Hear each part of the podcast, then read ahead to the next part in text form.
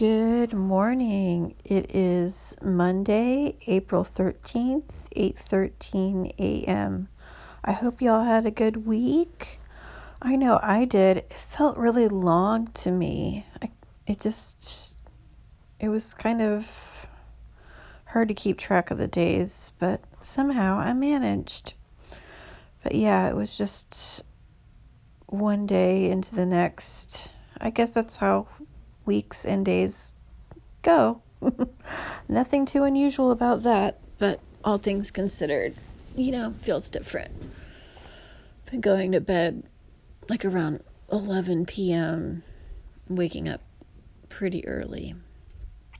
I slept in a bit today.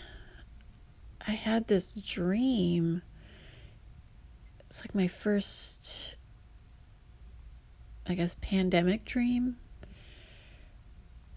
that I was at a coffee shop buying coffee and this young woman came up to me and said, Hey, hey. And she was really close to me. She was like two feet away from me. And I just like backed away from her. And then she started blowing on me.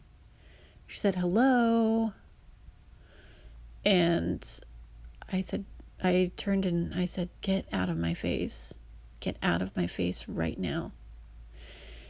And then, you know, she said, Oh, sorry. I'm so sorry. And kind of in a, a sarcastic way. I was like, Oh, that was a total social distancing dream because I was in my mind, I was thinking, this person is less than six feet away from me, and I felt scared. So, anyway, not sure. I guess maybe just from what everyone's going through that I had the dream. On Saturday, I dropped some things off at the post office and then I went to get Lavinia's cat food. And as I was getting the food, I noticed, you know, I didn't have a basket because they were only letting people use large sharp shopping carts. And so I didn't want to use a whole cart for just some food and some milk. But my hands were full, and then I had, you know, the gloves and this kind of unwieldy mask, which I don't like wearing the mask, but you of course have to. And it just, I don't know, it makes it kind of hard for me to breathe. And I really don't like, I don't feel comfortable in it, but I have to wear it. So it really stops me from going out. Um, so I'm in the aisle with my mask, filling up the cat food.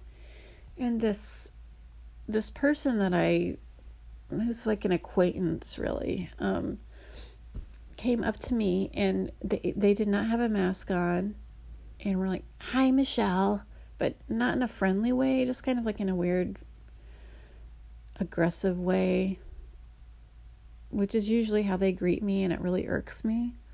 Um but it was more irksome because they were not observing social distancing rules and they didn't have a mask on. My hands are completely full. So, you know, I just kind of gave them a nod because you're not really supposed to talk to people when you go out in public either. Um, just because transmission could occur or, you know, from either direction. So he got offended about that. And then he's like, Well, here, will this make it better? And they put their mask on and just started like commenting on what kind of food I was buying and you know, it was just so uncomfortable. And I just, you know, I'm, I said, have a nice day. And then I just like walked away because I was like, I can't deal with this. It was so, it was, made me so grateful to get home. because I'm just like, that's one person I will continue to socially distance myself from. Um, people, there's people out there that just don't get it. We're in a pandemic Anyway, I've been watching a lot of movies and I um, wanted to do a piece here about uh, an actress who had a rather tragic and short yet very interesting and full life.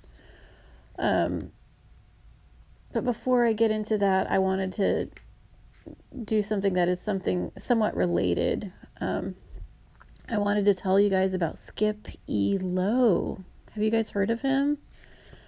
Oh my god.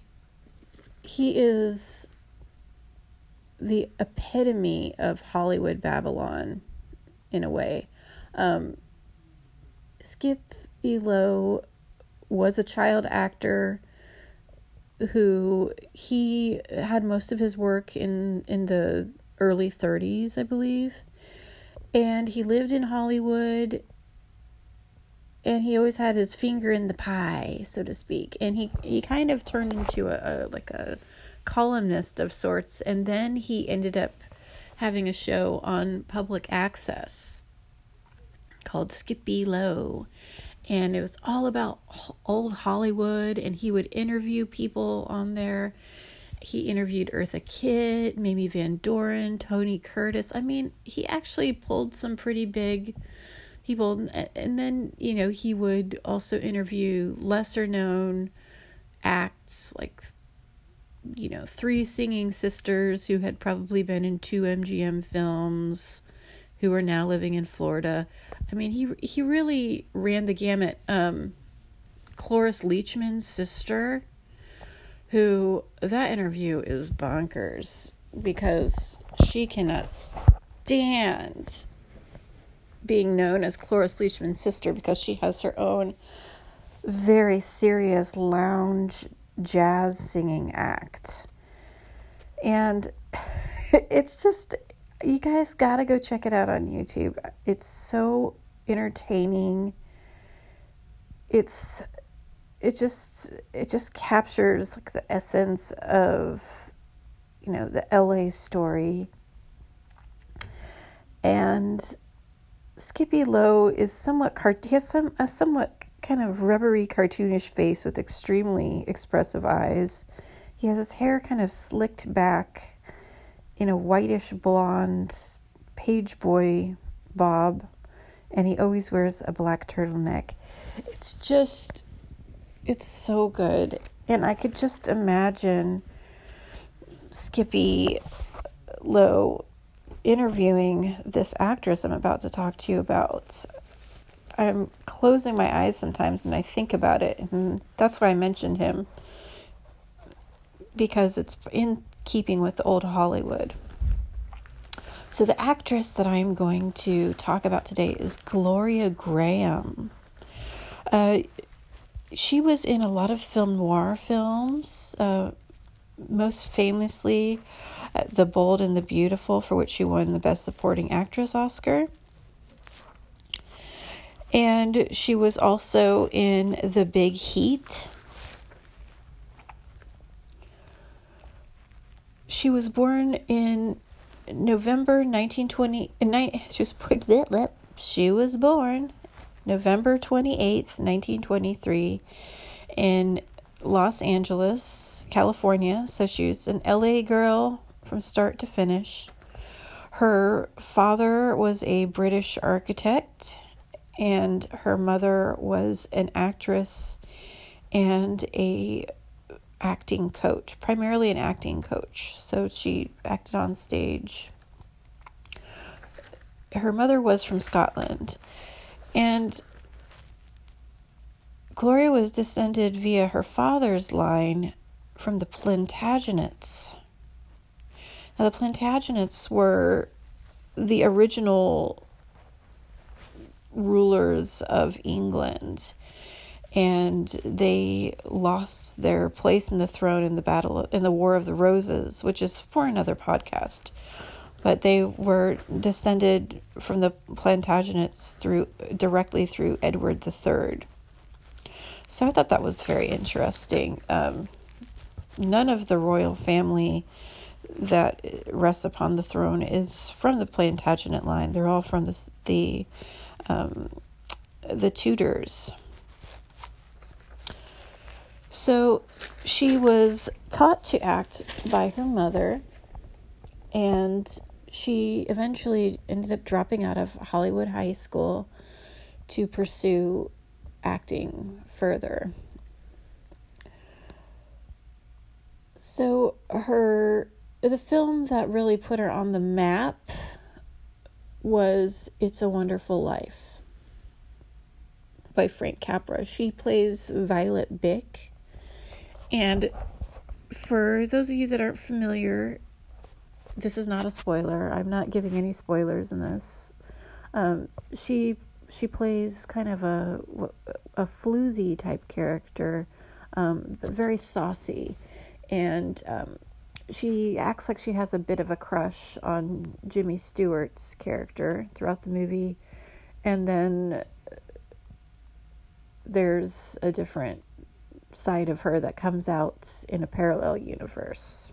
So she I thought uh, that was my first exposure to her or so I thought. I thought that that was the first time I had seen her or that I'd recognized her, but actually she was in Oklahoma, and that would have been the real first time that I ever personally saw her on screen. That was filmed in 1955, so that was about nine years later. Um, but something had changed with Gloria's face by then, and that is why I didn't recognize her initially it, it was funny because I thought, wow, she looks like Ado Annie in Oklahoma, somewhat in the eyes, but I knew it couldn't be her. It was because she had her lips done. She was one of the first actresses or Hollywood people known that people knew that she had her lips done. Um, she was very self conscious about her lips. She thought that they were too wrinkly that she had too many vertical lines in her lips. Even though if you look at pictures of her, she's she's gorgeous. There's no there's no wrinkles that I could see. She would stuff a thing of cotton wadding underneath her lip, so between her teeth and her lips under her gums, she would put cotton wadding in there and I'm actually going to do that right now so you can get an idea of what that sounds like. One moment. And it's a little bit different, isn't it? And you know what? It's kind of hard to talk like that.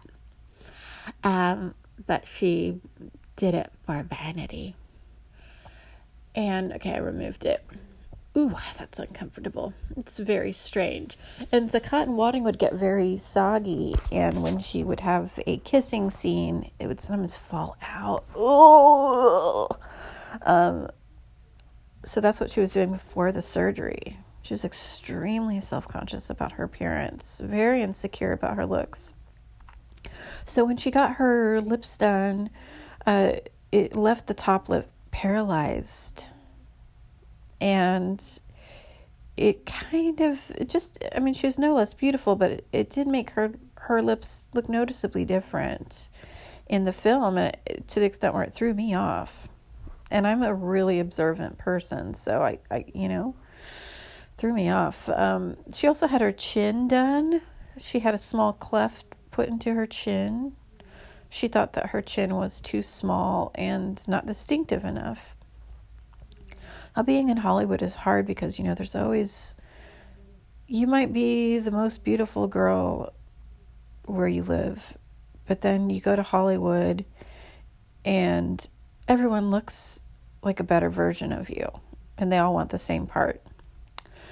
Well, she was born and raised there and so she grew up with this with this urgency and insecurity around her looks. I think my take on it is that it was because of that. And also kind of groomed to be a famous actress, you know. so she was had her contract sold to RKO after I think from what was it? So from MGM to RKO, they sold her contract because they're like, we can't make we can't make Gloria Grahame a star. She just doesn't have what it takes. And this was after this was um, after 1946, after she played Violet Bick in It's a Wonderful Life, which that that just blows my mind. She did an amazing job as Violet in It's a Wonderful Life. I mean, she's saucy, she's flirty, she's vulnerable. She's a great actress. She's a really great actress. Uh, on the Criterion channel, they have a ton of films that she's in right now because they're having a noir festival. So I highly recommend you shell out the six bucks a month and and get it so you can see. You might be able to find some of the things on YouTube. In 1950, she starred in a a rather strange film noir um, opposite Humphrey Bogart. It was called In a Lonely Place. Now, on set, she and Bogey didn't really get along from the get go because Bogey wanted Lauren, Lauren Bacall, to play the part that that Gloria Grahame got.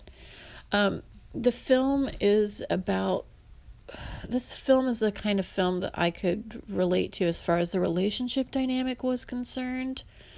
Um, just because, like, when you know you love someone who is deeply flawed, and you are also you deeply flawed yourself because you're a human being. So there was, I think any human being can relate to it. um, but the way that it was, the way that the that drama of of imperfect love plays itself out in this this noir film is is quite stunning. So, um, Bogey plays a screenwriter who is kind of washed up. Um, he drinks too heavily. And there is somehow he gets wrapped up in and accused of committing a a gruesome kind of black orchid style murder. Um, and then Gloria's character plays her this mysterious and alluring woman who is the only witness that can prove Bogey didn't do it. And they end up falling in love. And it's just it's it's tragic. It's it's wrenching. Um it's a very beautiful film about strange love. Um, one of the things, one of the quotes from a scene that I'm, I will share with you, just so you can kind of just get a gist of it. It's a famous quote, so I'm not spoiling anything. But Bogey and Gloria are driving in the car together, and he's feels inspired by her, and is working on a new script.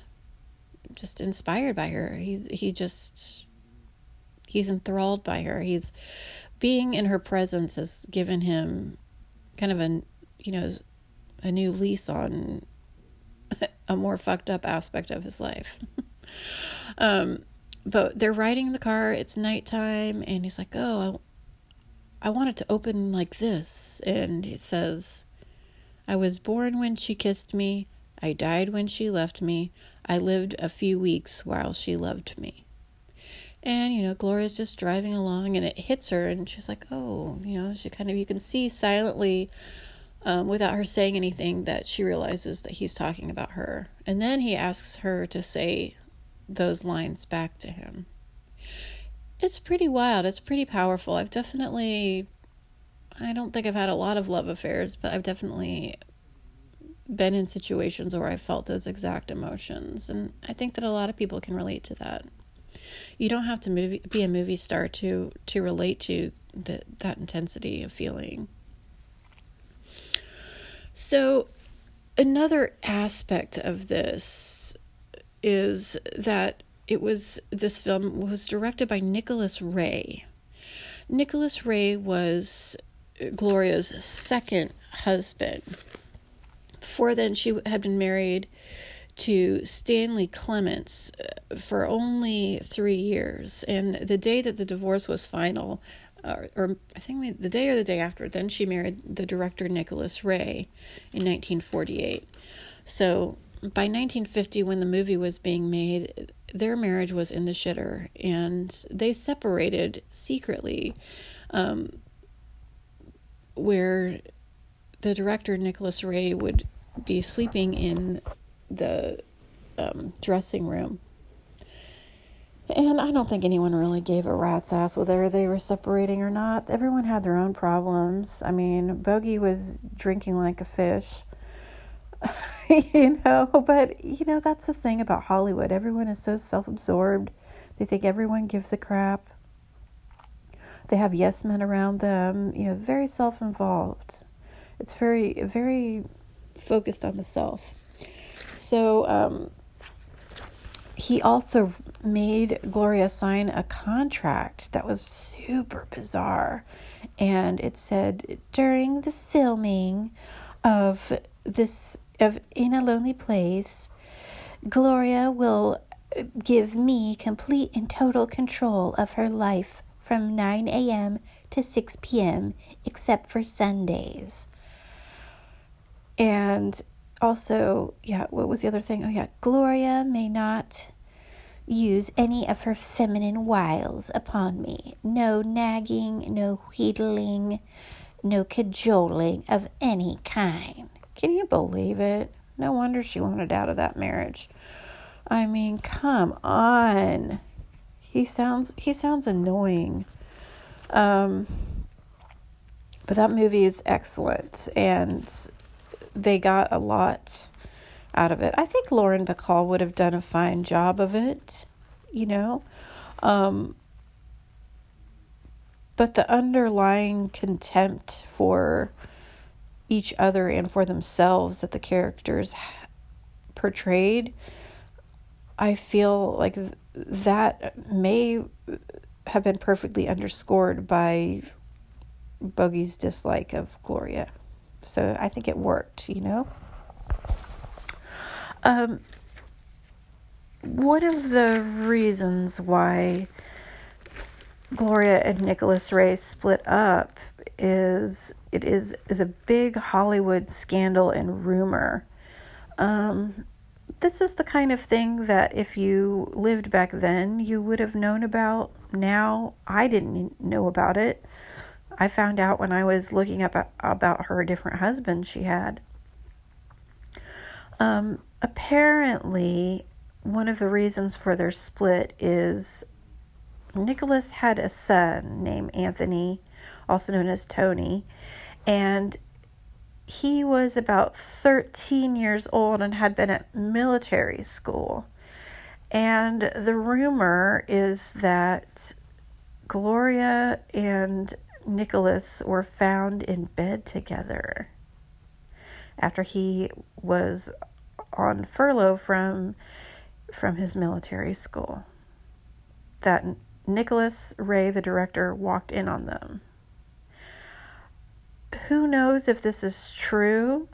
Of course, Gloria profusely denies it, denied it. Um, but considering her interest in younger men, which we'll talk about that a bit later, um, it could be feasible. Apparently, she was very, very seductive and was very, like I said, very insecure and needed adoration and and basically just needed attention. So perhaps if Nicholas were disenchanted with her, then maybe not out of spite, but maybe just kind of out of a selfish loneliness, she may have done that. You know, I think anything's possible. But it can't quite be confirmed. So she divorces Nicholas Ray, marries Cy Howard two years later in 1954, and that marriage only lasted a little under three years. And he apparently was very abusive towards her, and he beat the beat the crap out of her a bunch of times. Now, I know that domestic violence is now on the rise due to quarantine, and that domestic violence has never really gone away.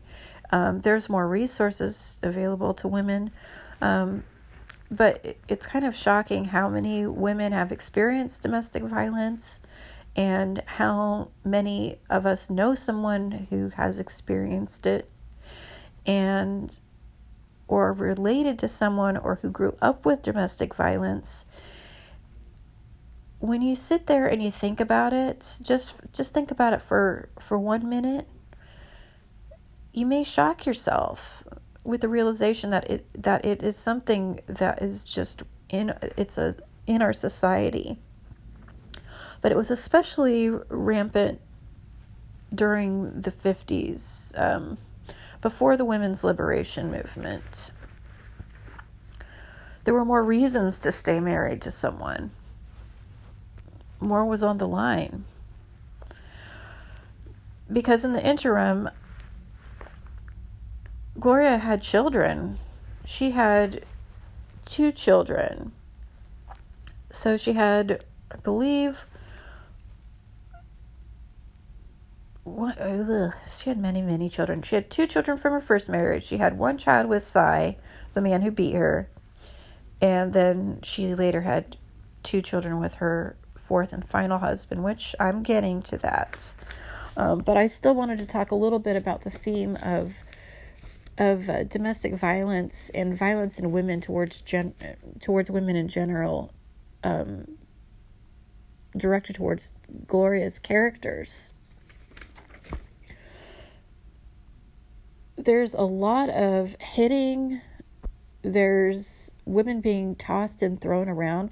I felt really triggered actually um, when I was doing my research for this piece when I decided I wanted to write about Gloria. Um, there, there's a film called The Big Heat, which I think is probably one of the most amazing film noirs I've seen this week.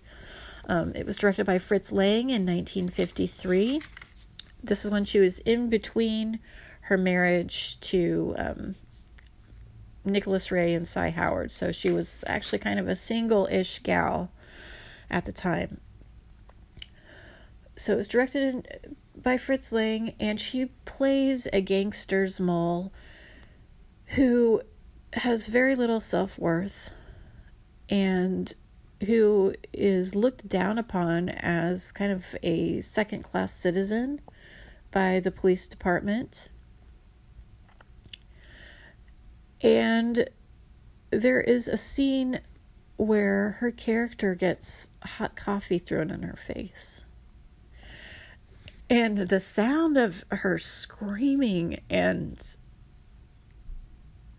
her just the characters complete and total like begging.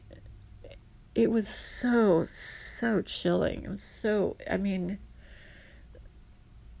it was so real you know? Um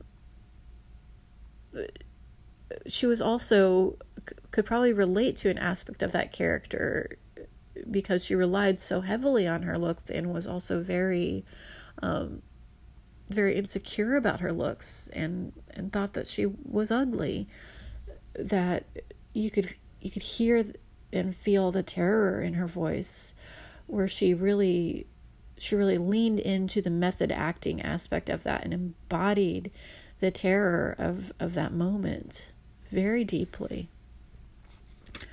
So that that is uh, oh my god that one is that movie was a real doozy. Uh, and that stars Lee Majors as well. He's the one who who throws the coffee. He is the bad guy. So, in 1958, right after her divorce from Gloria Grahame, she reunites with someone from her past. Is it Nicholas Ray? No, it is not. Is it Cy Howard? No, it is not. Is it Stanley Clements? No, it is not. Someone from her past who she was alleged to have an affair with. Tony Ray, or Anthony Ray, the son of Nicholas Ray. That's right, she married her stepson. And that marriage lasted for a long time. So they dated for two years, from 58 to 60.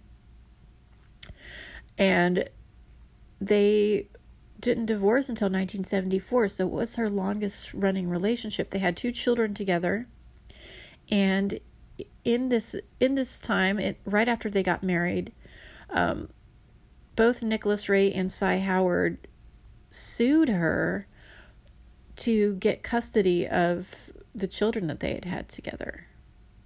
Um, and she ended up having two more children with Tony Ray. The the the um, emotional toll that that those court cases took on her, and also the scandal, uh, the rumors that came up about her sleeping with with Tony when he was thirteen, um, you know, basically it's an accusation of molestation. Um, and then being married to him later as he was his, her stepson, it took such a toll on her that she had a nervous breakdown. And in 1964, she was hospitalized and she submitted to electroshock therapy treatment. It's so wild. It's so wild. She must have been so very sad. And my heart really goes out to people who are in, in that state of turmoil. And her marriage with with Tony, even though it lasted a long time, you know, the strain of these also had an effect on him. And it made things kind of shaky. But then she was kind of shaky and kind of fragile, you know? So she was a bit of a paradox because in ways in some ways she did exactly what she wanted to do. And she slept with who she wanted and she married who she wanted. Um but then on the other hand she was very insecure and very emotionally fragile and very vulnerable. But you know that's that's what makes people interesting is that complexity that that dichotomy that exists within us. I wanted to back up a little bit and talk about oklahoma because that was that was probably one of my favorite musicals growing up. Uh, we weren't really allowed to see anything that was even pg for a long time. Um, but they did a re-release of oklahoma um, I believe it had been like the 30 year anniversary, so I saw it when I was about eight. And it was shot in CinemaScope. It was directed by Fred Zinnemann, who had done From Here to Eternity. And this was his first and only musical. It was a huge, big budget thing that that verged on the flop. Uh, it had a, I think a six, it cost six million dollars to make and it was shot partially in Oklahoma and Arizona. Now, the parts in Oklahoma were so overdeveloped and overfarmed that they had to um, they had to really scout for a long time to find places that resembled the Oklahoma of the olden days, and then the rest they shot in Arizona. Also, when they shot in the spring, corn wasn't up yet. So they had to have these agriculture students grow the corn in these little pots and hope to God that that their that their micro crop was enough so they could create that scene where it says the corn is as high as an elephant's eye. Um, Gloria was kind of an odd pick for the part. Mamie Van Doren was was really wanting to have that role. Um, and I think that she would have been a delightful fit. Mamie is she is one in a million. Probably one of one of the most beautiful women ever to come out of Hollywood, to come into or out of Hollywood. And unfortunately, she was the reason why she didn't get the part. Now, I know that sounds kind of strange, but Gloria's mother was her acting coach. And kind of flippantly, one day, Mimi was at class and, and mentioned something about the part, how she wanted to play Ado Annie, and that she was really hoping that she would get the part. Well, that's when Gloria's mother went over to Gloria and put the bee in her bonnet about the part. And then Gloria suddenly wanted the part. She was probably a bit jealous of, of Mamie Van Doren, who Gloria's lovely, but Mamie Van Doren is just you know who she looks a lot like? She looks like Ice T's wife Coco. She's she's really beautiful, kind of like a mixture between that and Anna Nicole Smith. If you mix Coco and Anna Nicole, you will get Mamie Van Doren. That's what they look like. Just just like unreal gorgeous. Um I mean, I know it's in the eye of the beholder, but I am the beholder. So that's why I say so gorgeous. Um, so yeah, she ended up getting the part. She could not sing, but they did not dub they did not dub Gloria's music at all. She sang in two numbers. They spliced they meticulously spliced the sound. Um and they had many many takes.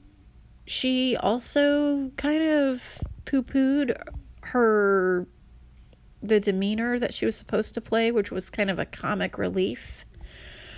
Um, she wanted to be more sexy, more sultry. She was used to being sexy and sultry. And honestly, she could have played the comic relief part. She was a really great actress. But I feel maybe she thought that was beneath her and that people would continue to not see her as sexy. Well, you know what? Oklahoma's not a sexy movie. Okay? Um, and she should have known that going in. There is nothing sexy about that film. There the only sexy thing about it really Curly is kind of sexy, but you know what to each his own. He's and he's a horrible horrible man. Um I don't even know if I would think Curly is sexy anymore. My tastes have changed since I was 8. um but yeah, she wasn't well liked on on set. People found her to kind of step all over their lines. She wasn't basically wasn't taking the musical seriously as she was taking other films, but she wanted to be a part of it because it was such a big budget production. Um, but you know, when you're with someone as gung ho as Shirley Jones, who this is her first film role and she is she is going for it. She sings like a bird. She's got a two inch waist. I mean, it's, you know, it kind of, it makes you look double bad. Um, so what they did because she refused to kind of stay in the character that was prescribed to her is they just had other actors come in and kind of play off of her and ham up even more to make her seem sillier than she was. So anyway, that that's my that's my brief digression. So let's get back to the the more difficult part of Gloria's life. So she has her nervous breakdown. she gets electroshock therapy. Her career is on the fritz. She's no longer uh, no longer a desirable Hollywood star. In fact, being in Oklahoma is what kind of did that to her. Um, she continued to get minor plastic surgery. Um, and she starred in TV, and then she eventually started acting on stage in kind of community theater productions. The year that she divorced t- Tony Ray, she was also diagnosed with breast cancer.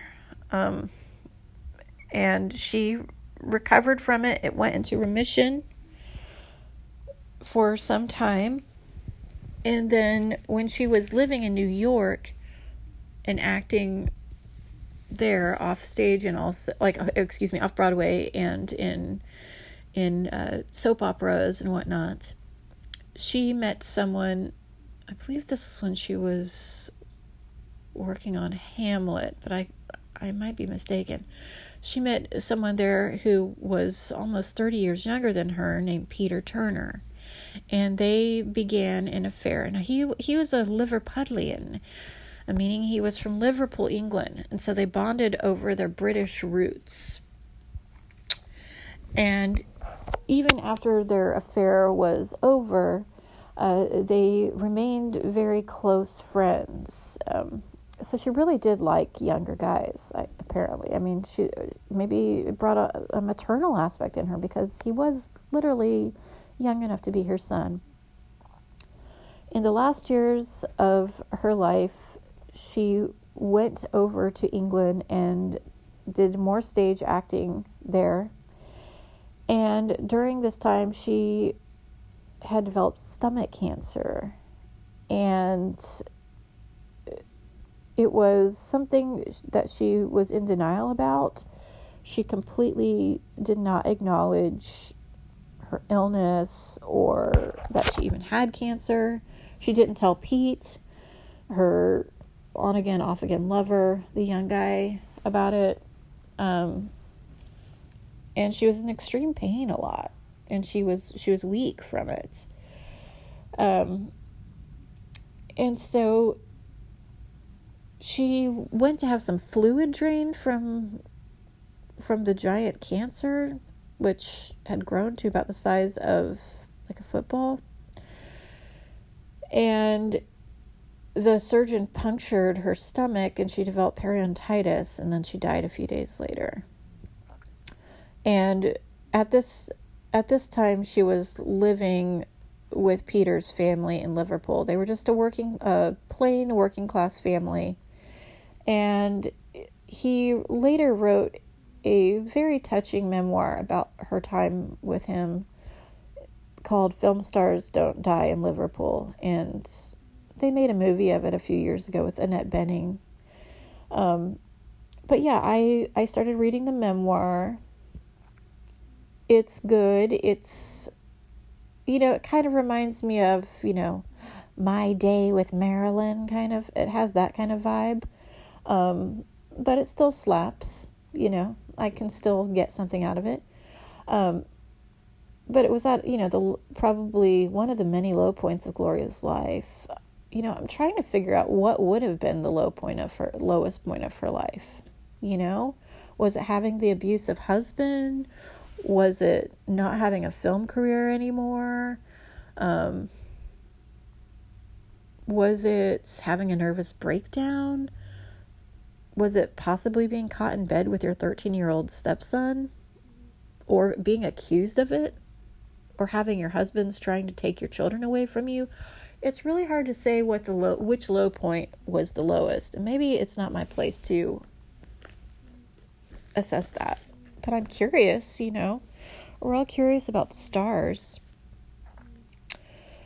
so that is her those are the more sensational moments of of Gloria's life in a nutshell. She died at 50 age 57 on October 10th, oh, excuse me, October 5th, 1981. And you know, all things considered, she made a lot of really great films. She was very talented. I think quite intelligent as well. Maybe wasn't quite there at the right time. Maybe not as ambitious or as driven as Marilyn Monroe, so to speak, because people said that she came out, you know, before Marilyn Monroe. But we all know there can only be one Marilyn. And she was typecast often as as a floozy, as someone who had low morals, low self worth, someone who had a, a checkered past, a difficult a difficult woman to love, but someone who would break your heart. The you know the essence of the film noir heroine. Um, she she she defined it in so many ways and and so expertly. So yeah that is what i have to say about miss gloria Grahame. i hope that you enjoyed listening to it. And i know it went a little long today but what else are you going to do? Um, maybe i will when something else takes my interest maybe another star from long ago comes up, I will do another piece about it. But this episode is dedicated to Skip E. Lowe and his memory, and I do highly recommend you watch his interviews on YouTube, specifically the Mamie Van Doren one. I think that you you guys will get a kick out of it. He contradicts himself a lot, but all of them are all of them are just great. Okay, I've got to get back to work. I got some sewing to do. And I'm going to try to maybe make some paper dolls or something. I hope that you guys have a wonderful week. Hang in there, keep keeping your distance, stay healthy. Take care. Bye bye.